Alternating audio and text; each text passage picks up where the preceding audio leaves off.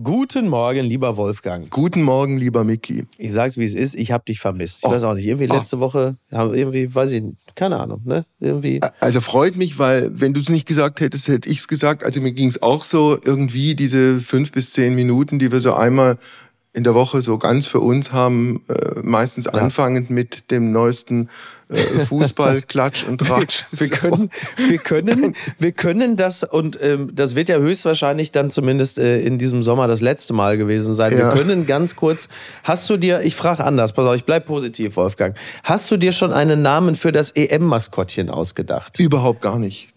Ich fand alle bisherigen Namen so blöd und ja. die Geschichten drumherum so dämlich, dass ich irgendwie da keine ja. Kapazitäten gesehen habe, bei mir, mir da. Gedanken zu machen. Und, und doch ist das Maskottchen derzeit äh, das einzige im Zusammenhang mit dem DFB, was einen noch nicht so komplett verärgert hat. Ne? Vielleicht einfach auch eine frische Kraft, die jetzt reingeworfen wurde, die noch nicht komplett verbrannt ist. Also du, dein Optimismus ist wirklich beachtlich und bewundernswert. ja, das ist richtig.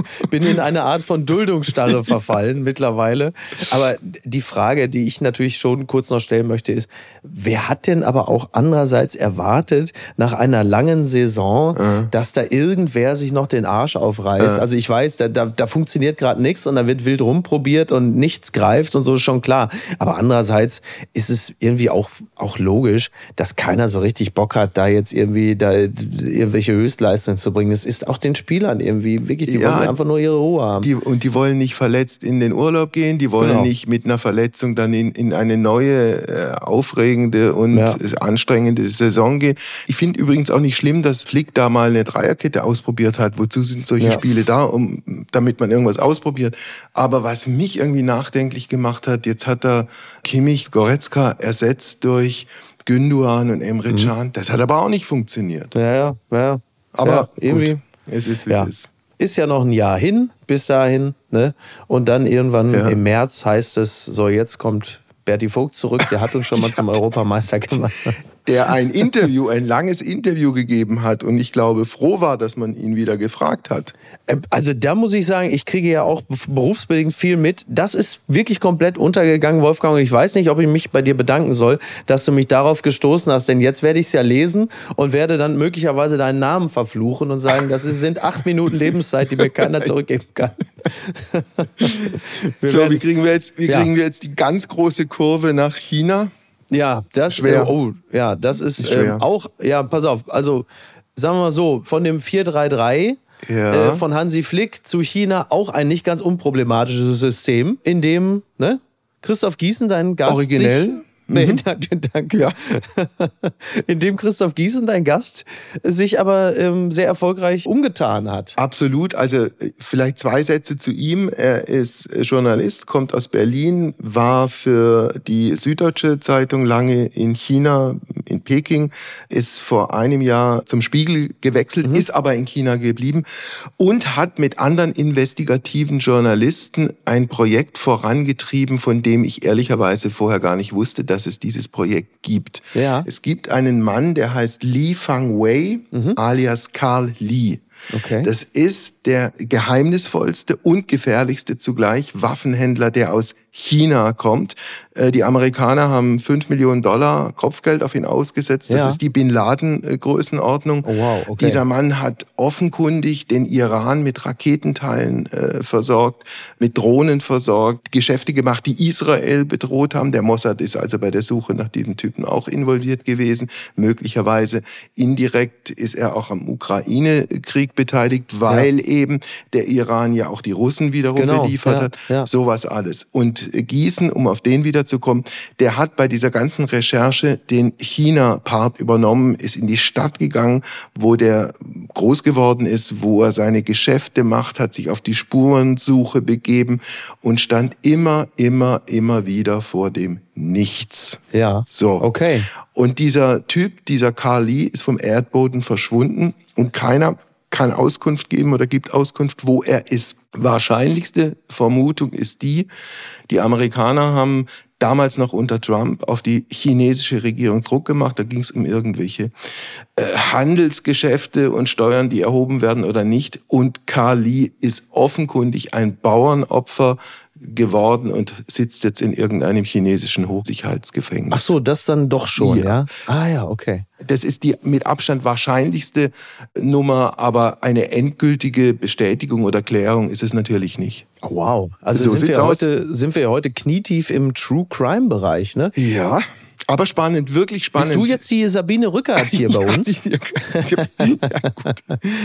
ja, Sabine Rückert ach Gott, ja, ich habe mal vor vielen, vielen Jahren mit der, mit der, eine ganz, übrigens ganz nette Kollegin, mhm. super nette mhm. Kollegin und hat, glaube ich, wenn ich mich richtig erinnere, damals auch mit dazu beigetragen, dass ich den, den ersten, einzigen und letzten Journalistenpreis meines Lebens bekommen habe. Ach toll. Vom Weißen Ring damals. Vom Weißen Ring, okay. Ja, ja, ja, weil ich meine Sendung gemacht habe mit, mit der Mutter eines ermordeten Kindes. Ah, okay. Nicht schön. Nee, nicht schön, aber wie so viele Gespräche von dir höchstwahrscheinlich gut geführt geführt und mit Nachhall. Und äh, das bringt uns zu der aktuellen Folge, die wir uns jetzt natürlich alle mit Freude und einiger Aufregung anhören werden. Vielen Dank. Wolfgang, wir hören uns. Ciao, mach's ciao, gut. Ciao. Bis bald. Tschüss, tschüss. Ciao. ciao.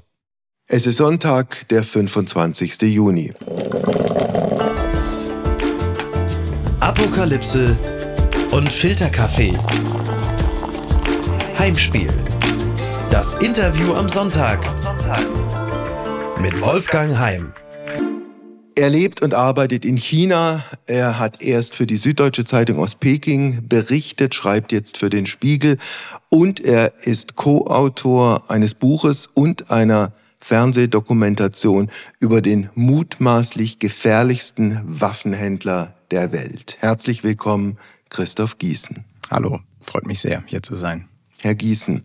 Der Mann heißt Li Fang Wei alias Carl Li. Warum ist er so gefährlich? Li Fang Wei ja, beschäftigt die amerikanischen Sicherheitsbehörden seit gut zwei Jahrzehnten und hat das iranische Raketenprogramm über viele Jahre unterstützt. Das heißt, er hat äh, Materialien geliefert, dass iranische Raketen treffsicherer geworden sind, dass sie über weitere Distanzen haben fliegen können.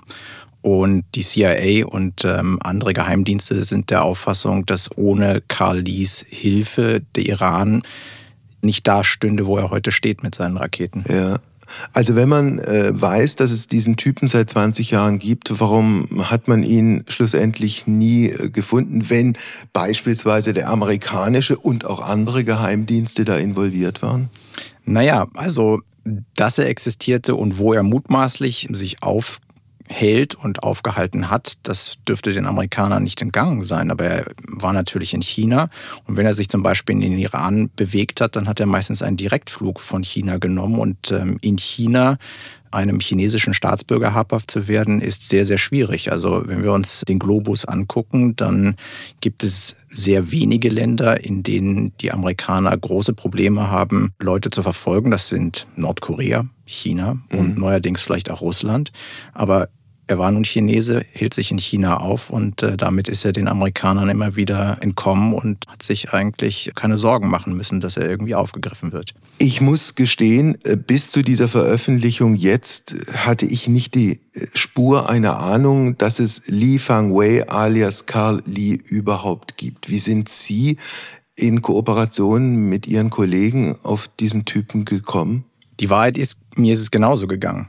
Also bis sich mein Kollege Frederik Obermeier 2019 bei mir meldete, hatte ich von diesem Mann auch noch nie gehört. Sie beide kannten sich von der Süddeutschen her. Wir kannten uns beide von der Süddeutschen Zeitung, hatten viele Jahre Recherchen gemeinsam gemacht und er schickte mir den Link zu der FBI Most Wanted Liste und sagte, wollen wir nicht mal gemeinsam versuchen herauszufinden, wer eigentlich die Person ist, auf die die Amerikaner das höchste Kopfgeld ausgesetzt haben, nämlich bis zu 5 Millionen Dollar. Das ist die Osama bin Laden-Kategorie, in der wir uns da bewegen. Und ich musste auch erst mal sagen, noch nie gehört. Aber das reizte mich dann schon, zu sagen, wer ist es, woher kommt er und wie weit können wir eigentlich sein Schaffen irgendwie nachzeichnen.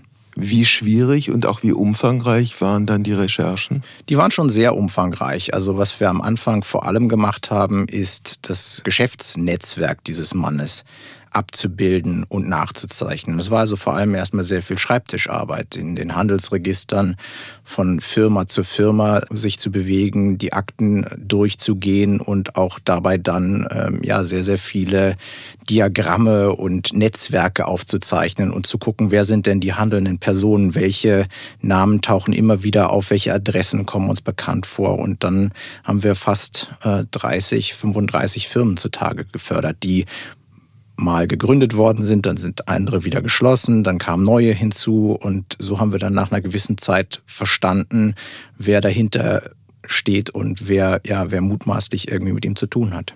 Den Iran haben Sie schon genannt als ein ganz wichtiges Land, in das Carly geliefert hat. Welche anderen äh, Länder waren noch in seinem Portfolio? Also wir haben uns, was bis 2018 zumindest rückverfolgbar ist, äh, chinesische Zolldaten besorgt. Inzwischen meldet der chinesische Zoll solche Daten nicht mehr international, aber bis 2018 ließ sich das ganz gut nachvollziehen. Und da war es so, wenn man die jeweilige Firma hatte, die man suchte. Und das haben wir halt aus den Handelsregistern rekonstruieren können. Dann konnte man sehen, welche Warengruppen. Man konnte halt jetzt nicht ganz präzise sagen, dieser oder jener ähm, Artikel ist versendet worden, aber das heißt dann Aluminium oder Wolfram oder andere Spezialteile, die man zum Raketenbau braucht, die werden dann da aufgeführt und dann sieht man, in welche Länder das geht. Das ist manchmal direkt in den Iran gegangen, an iranische Firmen. In anderen Fällen ging das aber auch in Nachbarländer des Irans. Das hat man auch festgestellt. Also dann geht es mal nach Aserbaidschan zum Beispiel und da verliert sich natürlich dann die Spur, weil man dann nicht mehr weiß, von wo eine Firma aus Aserbaidschan eventuell was weiterliefert. Und es ist einfach anzunehmen, dass das ja ein, ein Zwischenposten ähm, auf dem Weg hin zum Iran gewesen ist. Ja, eins vielleicht noch zum Iran, auch im Zusammenhang mit dem Ukraine-Krieg von Bedeutung, weil der Iran ja ganz offensichtlich auch die Russen mit Gerätschaften, mit in jedem Fall Drohnen beliefert hat, bei der Carly auch eine wie auch immer geartete Rolle gespielt hat. Jein, also die Situation ist die, dass als wir die Recherche anfingen, natürlich noch kein Ukraine-Konflikt sich mm, abzeichnete oder er da ist, wo, wir, wo er heute steht. Aber das ist natürlich die Entwicklung, die diesen Fall gerade jetzt auch nochmal so brisant macht, nämlich der Iran hat Mittelstreckenraketen entwickelt mit dem Ziel, vor allem Israel zu treffen. Und jetzt kommt aber äh, die Situation, dass der Iran in der Vergangenheit äh, schon Drohnen an das russische Militär geliefert hat und die russische Armee aber offenkundig auch Interesse an den iranischen Mittelstreckenraketen hat. Das kommt daher, dass es einen Sperrvertrag von 1987 gibt, den die Sowjetunion noch mit den Amerikanern unterzeichnet hat, dass man landgestützte Mittelraketen mit einer Reichweite von 500 bis 5500 Kilometer verschrottet hat. Das heißt also genau diese Waffen, die heute recht interessant für das russische Militär wären, weil man nämlich von jedem Ort an der russischen Grenze die, die Ukraine damit äh, eindecken könnte, ja, die fehlen dem russischen Militär. Das heißt also, von der russischen Grenze kann man eben nicht den Westen der Ukraine erreichen. Man muss das dann von, vom Territorium in Belarus oder dergleichen versuchen und dafür wären diese iranischen Raketen sehr, sehr interessant. Sie sind dann, um rauszufinden, was mit Herrn Li denn nun tatsächlich passiert ist, nach Dalian gefahren. Das ist eine große Stadt in, ich glaube, im Nordosten äh, Chinas. Und sind dann auf welche Menschen getroffen bei Ihrer Spurensuche? Ich bin insgesamt, ich glaube, fünfmal da hingefahren und habe an Türen geklopft. 2019 war die erste Reise und äh, die letzte habe ich im März diesen Jahres unternommen. Und was ich gemacht habe, ist tatsächlich an die Türen zu klopfen von all den Firmen, auf die wir gestoßen sind. Ein paar waren dann wichtiger als andere. Bei einer Firma zum Beispiel öffnete jedes Mal, wenn ich dort war, eine andere Person. Mhm. Also das erste Mal war es eine Frau, ich würde sie auf Mitte 50 schätzen die, als ich ihr sagte, dass ich aus Deutschland käme und mich für die Firma, die dort ihren Sitz hat, interessiere, da war sie sehr verstört. Und als ich dann fragte, ob ich eventuell die Fang Wei, also Carl Li, sprechen könne, da ließ sie mich im Türrahmen stehen, die Tür blieb offen und sie ging in ein Nebenzimmer, um zu telefonieren. Und man hörte dann dass sie aufgeregt sagte, da sei ja jemand aus Deutschland, der wolle unbedingt mit Li Fangwei sprechen. Und ein paar Sekunden später kam sie dann wieder an die Tür, entschuldigte sich und schloss die Tür. Und damit war das Gespräch beendet. Das war irgendwie eine recht merkwürdige Unterredung. Und als ich dann 2021 wieder vor dieser Tür stand, öffnete eine ganz andere Frau, die mindestens noch mal 20, 25 Jahre älter war, sagte auch, dass sie, dass sie um die 80 sei, die Frau. Und sie gab vor, dass sie von Li Fang Wei noch nie gehört habe und sagte auch, dass sie diese Firma, die dort ihren Sitz hat, auch nicht kenne. Ja. Aber als ich sie dann fragte, woher sie komme, sagte sie, sie komme aus jenem kleinen Ort, aus jenem Nest, in dem Li Fang Wei geboren worden ist. Der ist gut 1000 Kilometer entfernt. Also da war relativ klar, es gibt dort einen Zusammenhang. Und dann gab es den letzten Besuch, das war jetzt im März 2023. Da öffnete dann ein Mann. Und das ist ein Mann, der relativ häufig, nämlich mindestens dreimal, wahrscheinlich sogar noch häufiger, Firmen von Lee in Zivilgerichtsprozessen in China vertreten hat als, als Rechtsbeistand. Und da war dann absolut klar, okay, das ist das Netzwerk dieses Mannes. Und ah. das war ein sehr ja, merkwürdige Situation. Man hatte einfach das Gefühl, er nutzt seine Bekannten, seine Freunde, um die immer wieder neue Firmen gründen zu lassen, damit er Geschäfte machen kann, bevor der amerikanische Staat irgendwie eine seiner Firmen auf die schwarze Liste setzen kann. Also ein absolut mysteriöses Firmengeflecht, bestehend offenkundig aus Strohmännern und auch Strohfrauen. Jetzt hat er diese Geschäfte von China aus über einen so langen Zeitraum gemacht. Dann gab es, ich glaube im Jahr 2019 plötzlich die große Stille und das große Schweigen und kein Mensch wusste, wo Karl Lee abgeblieben ist. Wo ist er?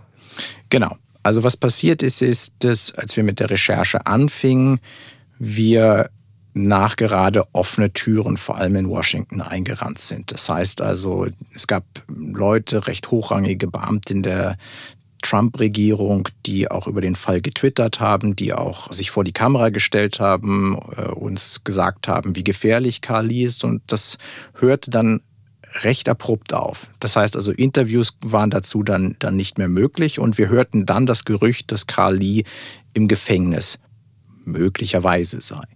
Und dann fingen wir an, mit dieser Hypothese zu arbeiten.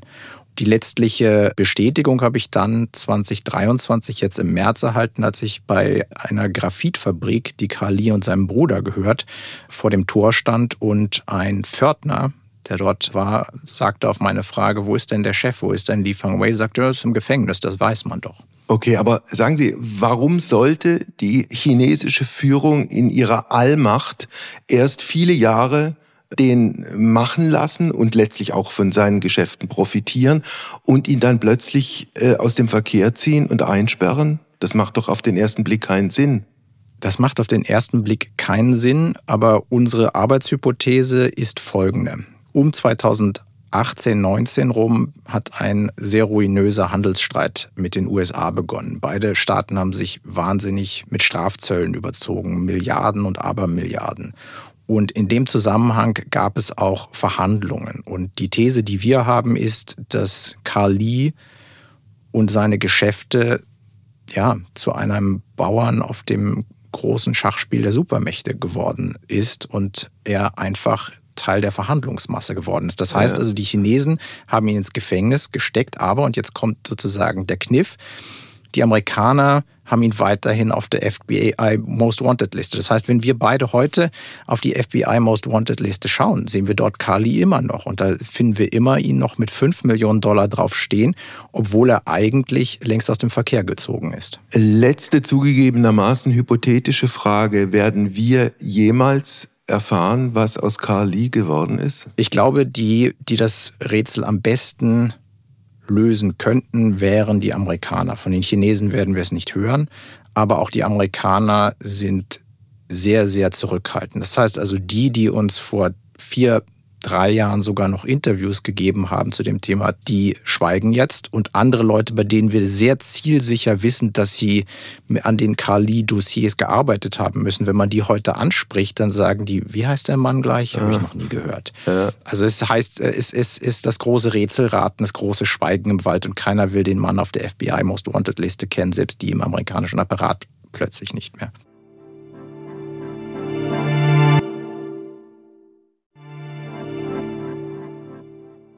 Jetzt versuche ich die Kurve zu kriegen von Carly zu Christoph Gießen in der Hoffnung, dass es gelingt. Sie sind noch 39 Jahre alt, haben bei der Süddeutschen Zeitung volontiert, waren ein paar Jahre in der Wirtschaftsredaktion. Das heißt, sie waren auch investigativ unterwegs, Stichwort äh, Wirecard beispielsweise, und sind dann wie, wann und warum nach Peking gegangen?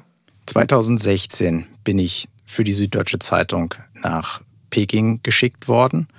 Warum? Ich habe mich schon im Studium mit China beschäftigt. Ich habe ein Jahr in Shanghai studiert und dann äh, in London ein Master in einem Fach, das da heißt China in Comparative Perspective. Heißt übersetzt? Das äh, vergleichende China-Studien würde ich das nennen. Das habe ich äh, in London studiert und mich eigentlich ja, mein ganzes Studium über mit China beschäftigt. Das heißt also, dass ich irgendwann mal eine gewisse Zeit in China verbringen würde, das war eigentlich absehbar. Und 2016 wurde mir das dann ermöglicht. Da kam dann die Anfrage der Chefredaktion und dann habe ich nicht lange gezögert und ja, bin losgeflogen mit meiner Familie. Haben dann für die Süddeutsche Zeitung aus Peking ein paar Jahre berichtet. Dann, ich glaube, im letzten Jahr dann der Wechsel zum Spiegel. Genau. Sie sind jetzt geschaltet aus Berlin, weil ich weiß gar nicht, wie oft Sie noch nach Deutschland, nach Berlin kommen im Jahr. Das ist jetzt mein zweiter Besuch in diesem Jahr. Aha. Das geht jetzt wieder besser. Davor war es sehr, sehr beschwerlich. Äh, da war ich sehr lange nicht außerhalb Chinas wegen der strikten Corona-Bedingungen. Mhm. Das heißt also, bis Ende Dezember war es eigentlich so, dass wer nach China reisen wollte, eine sehr lange Quarantäne zu durchlaufen hatte. Ja. Also es waren zwischenzeitlich bis zu drei Wochen, die man im Hotel weggesperrt war. Und die Anzahl der Flüge war auch sehr begrenzt. Mhm. Also es war nicht besonders leicht, wieder zurückzukommen. Es war fast wie Reisen im 19. Jahrhundert. Jetzt hat sich das eigentlich wieder normalisiert. Ich war im März ähm, kurz in Deutschland und das ist jetzt mein zweiter Besuch. Hintergrund ist folgender, ähm, es findet das Korrespondententreffen des Spiegel gerade statt. Und okay. da treffen sich die ganzen Korrespondenten aus der ganzen Welt, um ja, einfach mal sich wieder zu sehen. Und das findet jetzt diese Woche statt. Ich muss gestehen, China ist mir immer absolut rätselhaft geblieben. Wenn ich mir jetzt beispielsweise angucke, Corona, das Stichwort, die chinesische Führung hat äh, rigide wie kein anderes Land auf dieser Welt auf diese Pandemie reagiert und die, die, die Menschen kaserniert und eingesperrt und hat dann plötzlich quasi aus dem Nichts das Ruder komplett rumgeworfen. Erstens, warum? Und zweitens, machen die Menschen das immer alles mit? Das hat sich schon angefühlt wie ein Schildbürgerstreich, was da im Dezember 2022 in China passiert ist. Also von heute auf morgen hat alles, was vorher gegolten hat, nicht mehr gegolten. Aus Schwarz wurde weiß. Und das war auch für viele Menschen schwer nachvollziehbar. Viele Menschen haben auch unter diesen enormen Lockdowns die stattgefunden haben, sehr, sehr stark gelitten. Also im April und Mai hat die Führung Shanghai, eine Stadt mit 25 Millionen Menschen, einfach ja, nach Hause geschickt, aber in einer Art von Lockdown, wie wir uns in Deutschland das gar nicht vorstellen können. Das heißt also, man konnte nicht mehr einkaufen, man konnte nicht mehr auf die Straße die Regierung hat plötzlich und die Behörden haben plötzlich die Versorgung übernommen. Und am Anfang hat das nicht sonderlich gut funktioniert. Das heißt also, das Nachbarschaftskomitee hat dann irgendwie eine Packung Eier und ein bisschen Gemüse vor die Tür gestellt. Und was viele auch sehr, ja fast in den Wahnsinn getrieben hat, muss man sagen, so hart muss man es formulieren, war die Unsicherheit, wie lange das dauert. Das heißt mhm. also, die Kommunikation anfangs war, das wird drei, vier Tage dauern und danach ist es vorbei. Am Ende waren das gut zwei Monate, die die Leute weggesperrt gewesen sind und vor allem deshalb, weil die chinesische Führung dem Irrglauben unterlegen gewesen ist, dass man Corona komplett aus China fernhalten kann. Dazu muss man verstehen, am Anfang, als sich das Virus in Wuhan und zunehmend dann in der Welt ausbreitete, waren die Chinesen die ersten, die mit sehr harten Lockdown-Maßnahmen das Virus in Schach gehalten haben. Und daraus leitete sich der Irrglaube ab, dass man das Virus besiegt hat, Mission accomplished. Und dass man eigentlich nur mit sehr harten Lockdowns kurzfristig arbeiten muss und danach in China ein geregeltes Leben führen kann, währenddessen die Welt hustet und fiebert. Das hat relativ gut funktioniert, bis Omikron kam. Dann hat man gemerkt, dass diese Strategie leider nicht mehr aufgeht und dass es ein, ein sehr, sehr unangenehmer Prozess ist, das weiter durchzuziehen, diese harte Lockdowns. Und dann, wie Sie gerade geschildert haben, diese 180 Grad Wende und ein Volk, ein so großes Volk macht das einfach mit, weil es per se von seiner Mentalität her duldsam ist oder weil die Leute schlicht und ergreifend Angst davor haben, dass wenn sie sich wehren, sie, wenn es blöd läuft, im Knast enden? Gar nicht mal. Ich glaube, das ist einfach, die Leute waren so frustriert von diesen ganzen Lockdowns. Im November 2022 war die Situation, dass die Bevölkerung, die etwa 25 Prozent des Bruttoinlandsprodukts Chinas repräsentiert, die waren alle im Lockdown zu dem Zeitpunkt. Und das heißt also, ein sehr, sehr großer Teil der chinesischen Wirtschaftsleistung befand sich zu Hause und konnte gerade nichts machen. Keine Produktion, die stattfand, keine Dienstleistungen, die irgendwo passierten. Und es haben sehr, sehr viele Leute darunter ökonomisch gelitten. Ja, das heißt also Leute, die irgendwie ein Restaurant betrieben haben, einen, Friseursalon, die irgendwie ein, eine Bar hatten, ein Kino, die mussten alle dicht machen. Und bei vielen war einfach die Situation, komm, gib mir jetzt dieses Virus, es ist mir auch egal. Ich will einfach nur, dass das irgendwie endet. Und dann endet das sehr abrupt. Und der Fehler meiner Ansicht nach der Regierung war gar nicht, dass sie irgendwie eine 180-Grad-Wendung hingelegt haben, sondern dass diese 180-Grad-Wendung nicht vorbereitet gewesen ist. Soll also heißen, wir hatten eine wahnsinnig große Impflücke in China. Vor allem bei den Älteren, also bei den 70 bis 80-Jährigen, die eben nicht mehr über die Betriebe erfasst worden sind, wo man irgendwie ihnen sehr gut hätte zureden können, dass sie, dass sie sich impfen lassen müssen wir kennen die Zahlen nicht, weil die chinesische Regierung von äh, ein paar Zehntausend Toten offiziell redet, die in dieser Corona-Welle gestorben sind. Aber es ist davon auszugehen, dass es Hunderttausende, eher Millionen gewesen sind, ja. die in den ersten Dezemberwochen und ersten Januarwochen dann an Corona erkrankt sind und dann auch daran gestorben sind. Also ich bin in der Zeit viel gereist, bin auch über, übers Land gereist und da sieht man dann chinesische Bauern traditionell beerdigen ihre Toten auf den Feldern. Und wenn man dann übers chinesische Land fuhr, sah man frische Gräber. Mhm. Eigentlich alle zwei, drei, vierhundert Meter ein frisches Grab. Also es, es muss eine hohe Übersterblichkeit in diesem Winter in China gegeben haben. Wenn wir, Christoph Gießen, ein bisschen genauer auf Ihren Job, den Sie von Peking aus machen, gucken, sind die Arbeitsbedingungen in China in irgendeiner Art und Weise, in irgendeiner Form mit den Arbeitsbedingungen in Deutschland vergleichbar für Journalisten? Nein. Nein.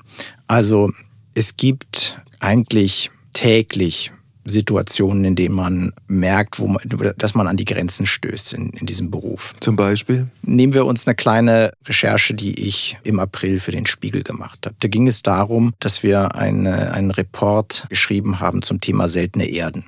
Das heißt also, Korrespondenten auf der gesamten Welt sind ähm, losgeflogen und haben dazu recherchiert in Südamerika, in Europa, in den USA und natürlich auch in China. Das ist ähm, der größte Produzent dieser seltenen Erden.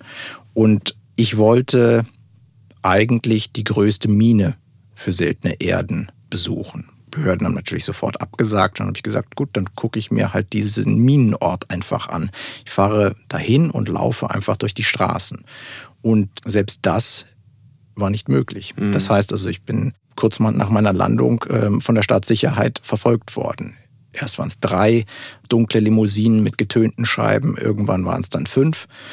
Und zehn Kilometer vor der Mine war dann plötzlich auf der Autobahn eine Straßensperre. Und wirklich alle Autos wurden zurückgeschickt. Dann habe ich da gesehen, na, es gibt noch eine andere Anfahrt zur Mine, einen Umweg von mehreren Stunden und gesagt, versuchen wir es. Und mhm. als ich dann da ankam, war dann da die nächste Straßensperre, wieder zehn Kilometer vor dem Ziel.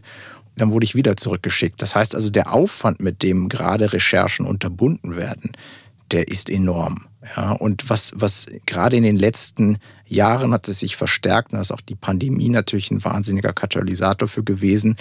Viele Leute haben inzwischen Angst, mit westlichen Journalisten zu sprechen. Das heißt also, wenn ich in Deutschland vielleicht zwei, drei Telefonate machen muss, um einen Experten zu finden, der mit mir reden möchte, dann sind es in China eher 15 oder 20 Telefonate. Ja. Und von den 20 Leuten, die ich anrufe, sagen 19 sofort nein und der 20. sagt vielleicht, okay, ich rede mit dir, aber bitte nenn meinen Namen nicht. Christoph Gießen, apropos Angst. Es hat sich jetzt das Massaker auf dem Platz des himmlischen Friedens, ich glaube zum 34. Mal Ende Mai gejährt. Hat es darüber irgendeine Form der Berichterstattung gegeben? Haben Sie äh, versucht, mit irgendjemandem, der damals dabei war, ins Gespräch zu kommen? Also Berichterstattung zu diesem Thema gibt es praktisch nicht in China. Es gibt eine Art kollektiver Amnesie, die die Führung dem Land verordnet hat. Und das Erschreckende ist, sie funktioniert sehr, sehr gut. Das heißt, wenn Sie heute an eine chinesische Universität gehen und die Studenten fragen, was denn am 4. Juni 1989 passiert ist, werden Sie in rätselnde Gesichter schauen. Mhm. Die Kinder und Studenten und Schüler wissen es wirklich nicht. Und sie wissen es deshalb auch nicht, weil es in den Schulen nicht gelehrt wird, weil es in den Universitäten nicht gelehrt wird, aber auch, weil es nicht in der Familie als Thema besprochen wird. Das heißt also, es wird, es wird einfach nur totgeschwiegen dieses, ah. diese, diese ganze Sache. Und wenn es dann Hinweise und auch nur irgendwelche Sachen gibt, die da daran erinnern, dann wird das eigentlich in Windeseile wegzensiert. Wer also am 4. Juni einfach nur das Symbol einer Kerze zum Beispiel im chinesischen Internet posten wollte, wird an dem Tag einem nicht gelingen, weil es nicht möglich war. Ja. Die deutsche Botschaft in Peking hat Folgendes gemacht. Die haben so eine Videowand am Haupttor und haben dann nur eine Kerze drauf projiziert, mit der Folge, dass just an dem Tag ein großer Reisebus diese Videowand äh, verstellt hat und Aha. plötzlich davor parkte. Das sind also so Sachen. Ja. Oder also wenn Sie das Wort 4. Juni zum Beispiel hätten schreiben wollen, dann wäre das auch nicht möglich gewesen. Die chinesischen Dissidenten haben sich da andere Wege überlegt. Das heißt, man wird schreibt, spricht da nicht mehr vom 4. Juni, sondern zum Beispiel vom 35. Mai als Analogie. Ja. Aber auch das wird inzwischen eigentlich alles zensiert. Aha. Also es ist so gut wie nicht möglich, da irgendwie dran zu gedenken. Sie haben ja das richtige Datum genannt, 4. Juni. Ich habe das irrtümlich vordatiert auf Ende Mai, nachdem Sie uns jetzt so eindringlich geschildert haben, wie intensiv und wie liebevoll chinesische Behörden die Berichterstattung ausländischer Journalisten begleiten, können wir davon ausgehen, dass die sich auch in irgendeiner Form für unseren Podcast, den wir jetzt aufzeichnen, interessieren oder ist das unterhalb der Wahrnehmungsschwelle? Das weiß ich nicht. Also die sind schon sehr rege im Verfolgen dessen, was äh, westliche Journalisten tun. Also einmal im Jahr findet ein Gespräch zur Verlängerung des Visums statt und da gibt es durchaus Situationen, dass dann einem ein, ein chinesischer Beamter gegenüber sitzt und sagt, Sie haben im letzten Jahr 153 Texte geschrieben. Warum haben Sie sich so häufig mit der chinesischen Verschuldung beschäftigt? Die ist doch kein Problem oder sowas. Ja, da wird schon sehr genau irgendwie Buch geführt über das, mhm. was man hier macht. Ja, es gibt eine Begleitung, aber diese Begleitung gibt es beim chinesischen Sicherheitsapparat auch vor allem aus dem Grund, weil man natürlich weiß,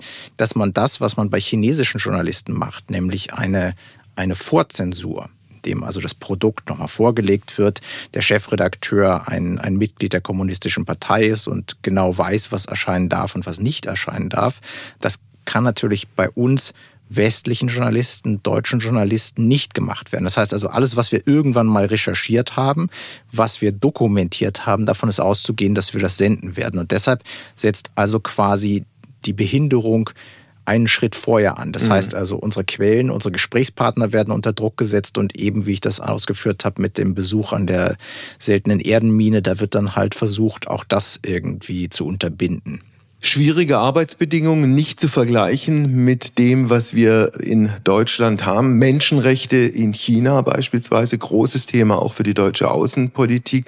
Wie ist es für Sie als Journalist, wenn Sie, sagen wir mal, für den Spiegel was recherchieren sollen über die Lebenssituation der Uiguren? Mhm. Das habe ich mehrfach gemacht, ja.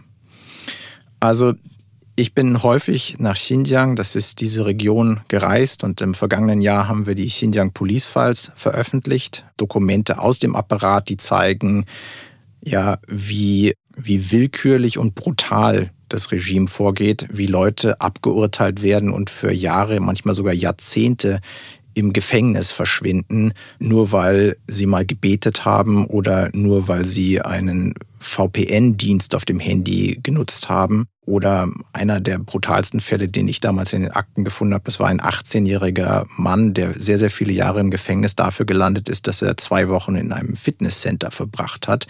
Das war dann, äh, wurde ihm ausgelegt, dass er ja da terroristische Handlungen vorbereitet habe, nämlich weil er irgendwie ähm, seine Muskeln gestellt hat. Also völlig willkürliches System. Aber klar, wie recherchiert man? Also die Gefahr ist natürlich, wenn man hinfährt, muss man, oder die, die übrigens Gefahr ist das falsche Wort, man muss sich immer wieder darauf besinnen, dass man die Leute, mit denen man spricht, nicht in Gefahr bringt. Das heißt also, lieber auf ein Interview verzichten, weil man davon ausgehen kann, dass man rund um die Uhr überwacht wird und dass es für die Leute, mit denen man vor Ort spricht, sehr, sehr gefährlich ist. Ja, das heißt also, das macht es schon herausfordernd, ähm, dort dann direkt vor Ort zu recherchieren. Und deshalb, wenn man irgendwelche Unterlagen hat, siehe Xinjiang Police Files oder aber Leute auch dann im Ausland treffen kann, für die das dann keine allzu große Gefahr ist, dann versucht man das auch damit, also auf mehreren Wegen sowas zu recherchieren.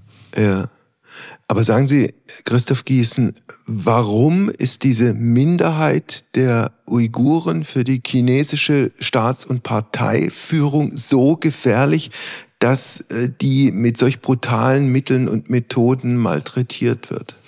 Naja, was da passiert ist, dass da ein Polizeistaat auf Steroiden errichtet worden ist. Und wie solche Polizeistaaten nun mal sind, beschäftigen die sich irgendwann mit sich selbst und geraten vollkommen außer Kontrolle. Das heißt also, es wird irgendwann aus Peking angeordnet, wir müssen gegen diese Uiguren vorgehen. Die sind ja alle Terroristen. Und dann geht dieser äh, Polizeistaat mit einer brachialen Härte dagegen vor. Woher kommt das? Nun, wir haben diese Uiguren und die sind auf dem Papier chinesische Staatsbürger. Nur die tragen andere Namen als die meisten Chinesen. Die heißen also Ali, Mohammed, mhm. Mehmet, also sehr türkisch klingende Namen. Und für die ist es sehr häufig sehr, sehr schwierig, irgendwelche attraktiven Berufe ausüben zu können in China, zu partizipieren an dem Wirtschaftswachstum, was China hat. Und da gibt es halt sehr, sehr viel Frustration, soziale Spannungen und die haben sich auch in der Vergangenheit entladen. 2019 gab es große Ausschreitungen und mit, mit mehreren hundert Toten in, in Urumqi der Hauptstadt Xinjiangs und dann kam es auch später zu terroristischen Akten, das muss man sagen. Also in Kunming wurden am Bahnhof Menschen getötet von uigurischen Männern und daraus leitete die Führung in Peking halt ab, dass das alles Terroristen seien und nahmen halt eine ganze Volksgruppe in Geiselhaft, ohne aber die sozialen Gründe, die das eigentlich äh, ausgelöst haben, irgendwie zu bekämpfen. Kurzer Blick noch auf Hongkong. Gibt es eigentlich die Studentenproteste noch? oder herrscht da inzwischen die große Friedhofsruhe? Friedhofsruhe, ja. Ja. Also der Hintergrund ist der, was das wirklich brutal ja eingedämmt hat, waren zwei Sachen. Erst Corona. Mhm. Soll heißen, Demonstrationen konnten aus solchen Schutzgründen gar nicht in dem Maße stattfinden. Aber 2020 wurde dann im Sommer ein nationales Sicherheitsgesetz in Hongkong erlassen, das eigentlich ja sämtliche Proteste verunmöglicht. Also man kann quasi jeden zu jeder Zeit, das ist sehr schwammig formuliert, inzwischen hinter Gitter stecken in, in Hongkong. Und das hat diese Bewegung, ja, muss man sagen, zerstört, aber mhm. auch damit Hongkong zu einer ganz anderen Stadt werden lassen. Also der, der, das, das Schlagwort, was ja immer äh, im Raume stand, war ein Land, zwei Systeme. Und wir haben eigentlich ein Land und vielleicht anderthalb Systeme, eher mhm. ein, ein Viertel Systeme. Also Hongkong ist keine demokratische Stadt mehr. Ich würde gern, wenn Sie einverstanden sind, am Schluss unseres Gespräches noch den berühmten und gleichermaßen schwierigen Blick in die Zukunft wagen. Wie sehen Sie die Auseinandersetzung zwischen der Volksrepublik China und Taiwan? Was wird da in den nächsten Wochen, Monaten oder sagen wir mal bis zum Jahresende passieren? Ja, der Blick in die Glaskugel.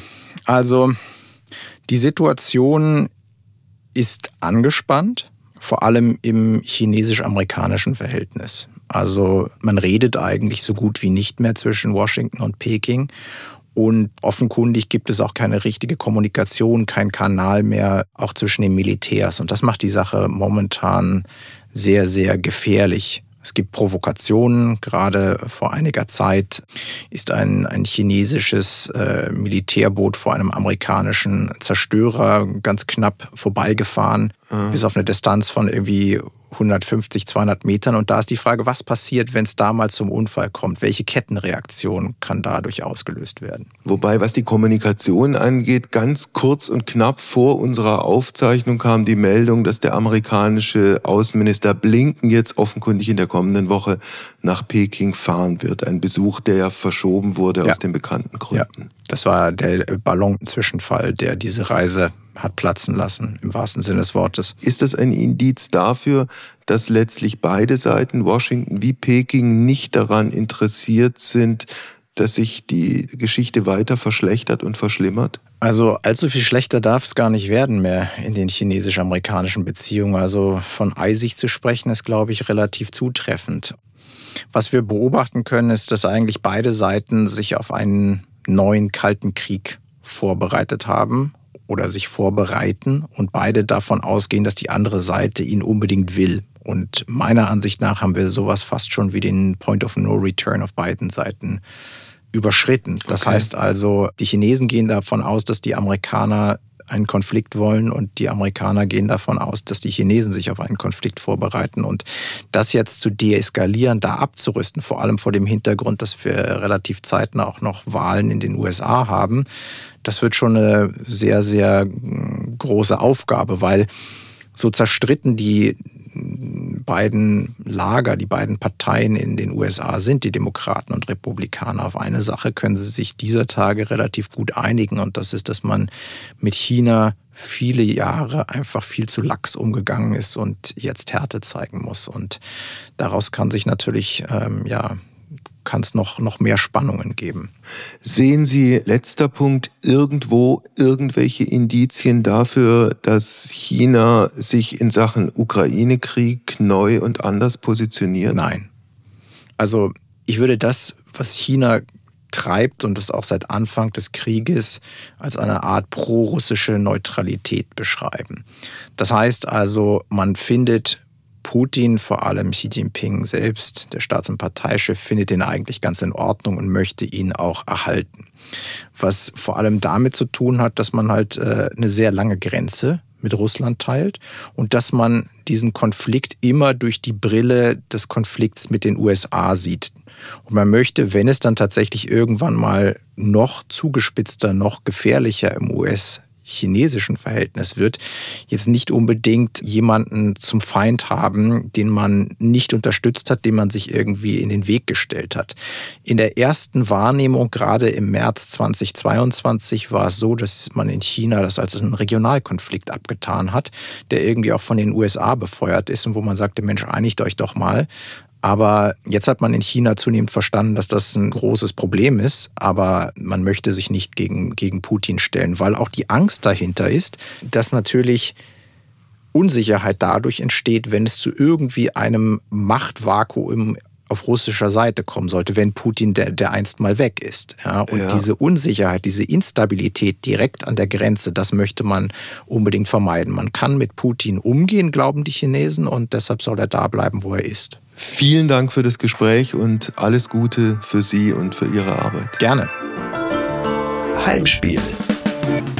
Apokalypse und Filterkaffee ist eine Studio Bummens Produktion mit freundlicher Unterstützung der Florida Entertainment. Redaktion Wolfgang Heim. Executive Producer Tobias Baukage. Produktion Hanna Marahiel.